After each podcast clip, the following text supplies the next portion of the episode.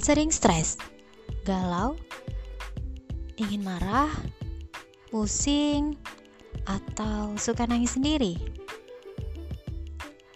Pernah gak sih kalian mengalami hal itu ketika berhadapan dengan anak-anak? Seringnya, para mamah muda nih, itu kesulitan mengendalikan emosinya ketika berhadapan dengan anak-anak mereka. Di podcast saya, kita akan berbagi tentang tips parenting, tips mengendalikan emosi juga, supaya bisa mendidik anak-anak dengan bahagia dan gembira.